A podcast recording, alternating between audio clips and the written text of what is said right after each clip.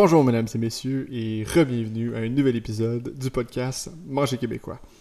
Cette semaine, on a un épisode un peu différent. On va parler d'un produit iconique euh, qui appartient au Québec. Euh, et non, c'est pas le sirop d'érable, ce que plusieurs euh, pensent sûrement. On va parler des fraises du Québec. Mais avant tout, je tenais déjà à vous dire merci beaucoup encore pour l'épisode la semaine passée. Euh, j'ai eu beaucoup de bons commentaires, de, bonnes codes d'écoute. Donc, euh, un gros merci. Et puis, euh, j'espère que vous allez autant apprécier l'épisode cette semaine. Pour les, pour les nouveaux, bienvenue au podcast. Puis, j'espère que vous allez apprécier le contenu qu'on a sur la chaîne. Alors, sans plus tarder, les fraises de l'île d'Orléans. Donc, le nom de la compagnie, c'est Fionic.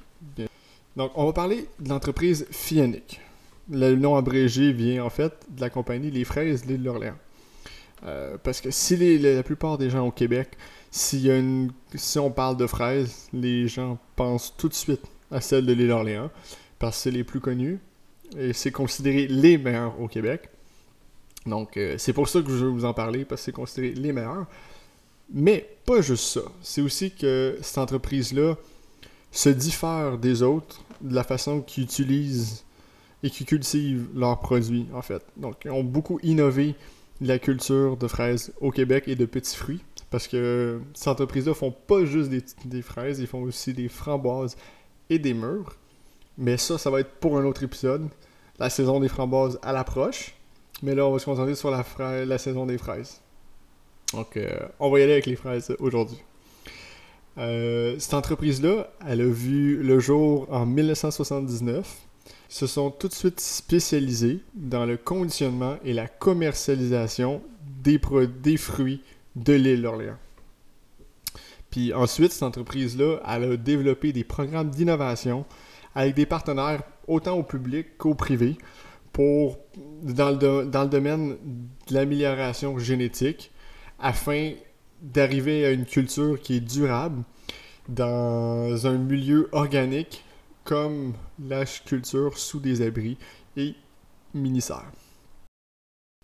Comparé aux autres fraisières dans, au Québec, euh, les fraises de l'île d'Orléans sont différentes parce qu'elles sont riches en polyphénol. Ce que le polyphénol, ça fait en fait, c'est que ça permet d'avoir une meilleure gestion du glucose sanguin. Donc, c'est meilleur pour le corps humain euh, de ce côté-là. Puis tout ça, c'est à cause d'un programme d'amélioration génétique qui a été fait avec un en partenariat avec l'agriculture et l'industrie agroalimentaire canadienne. Moi, je suis contre les OGM à 100%. L'amélioration génétique, par exemple, j'ai aucun problème avec ça parce qu'on essaie en fait d'aider à améliorer un produit.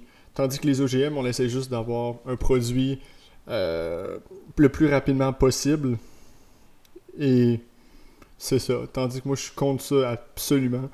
Moi, je cherche plus une qualité d'un produit qu'une quantité, personnellement.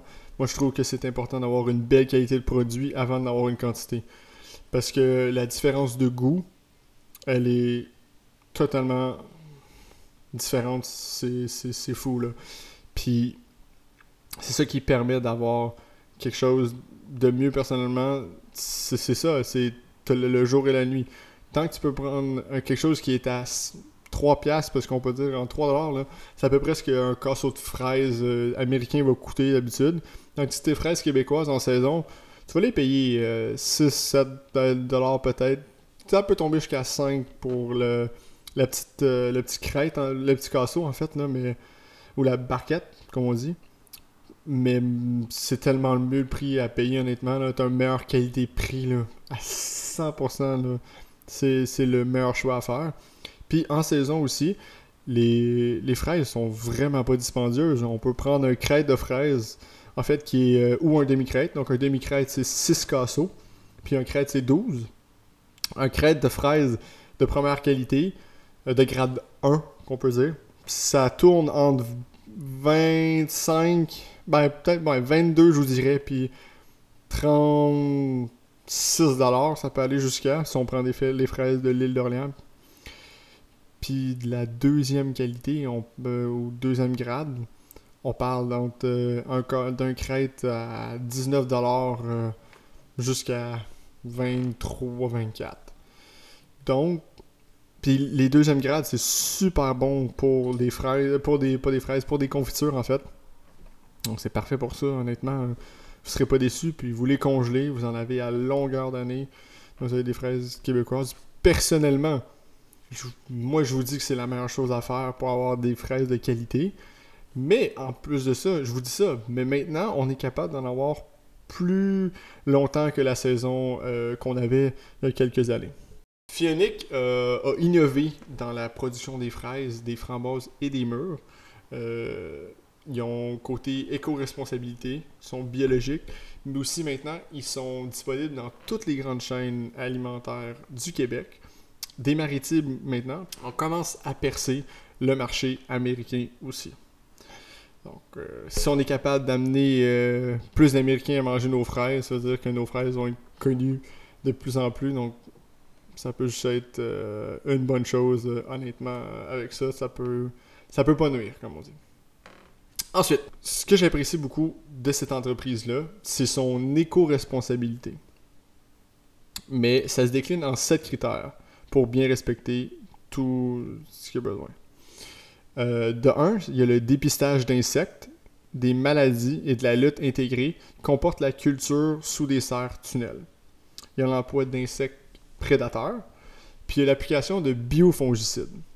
Pour des gens qui ne savent pas c'est quoi des biofongicides, un biofongicide, en fait, c'est un produit naturel qui a, le rôle de tuer, de limiter ou de prévenir le développement des champignons parasites des végétaux. Donc en fait, c'est juste un produit qui permet d'avoir de tuer, euh, d'enlever tout ce qui est euh, parasite en fait. Euh, c'est un produit naturel, tout fait, pour tout enlever ça. Ensuite, il y a le recyclage des solutions fertilisantes. Il y a le recyclage des substrats organiques aussi. Il utilise des contenants recyclables et biodégradables, donc ce qui est parfait pour l'environnement. Donc, on n'est pas en train de faire trop de pollution. Bon, c'est encore mieux pour ça. Il y a, comme j'ai bien dit au début, il y a la gestion responsable de l'eau l'irrigation goutte à goutte qui permet moins de gaspillage d'eau.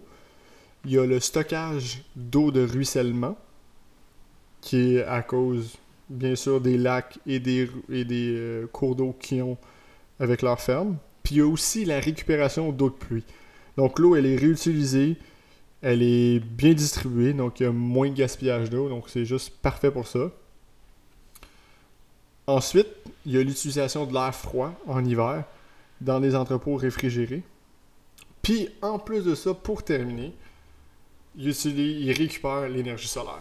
Extraordinaire. C'est parfait pour l'environnement. Juste parfait. Donc, euh, chapeau à eux. Donc, c'est pour ça que je voulais vous parler d'eux parce que c'est vraiment bien ce qu'ils font. Donc, j'espère que vous avez aimé l'épisode.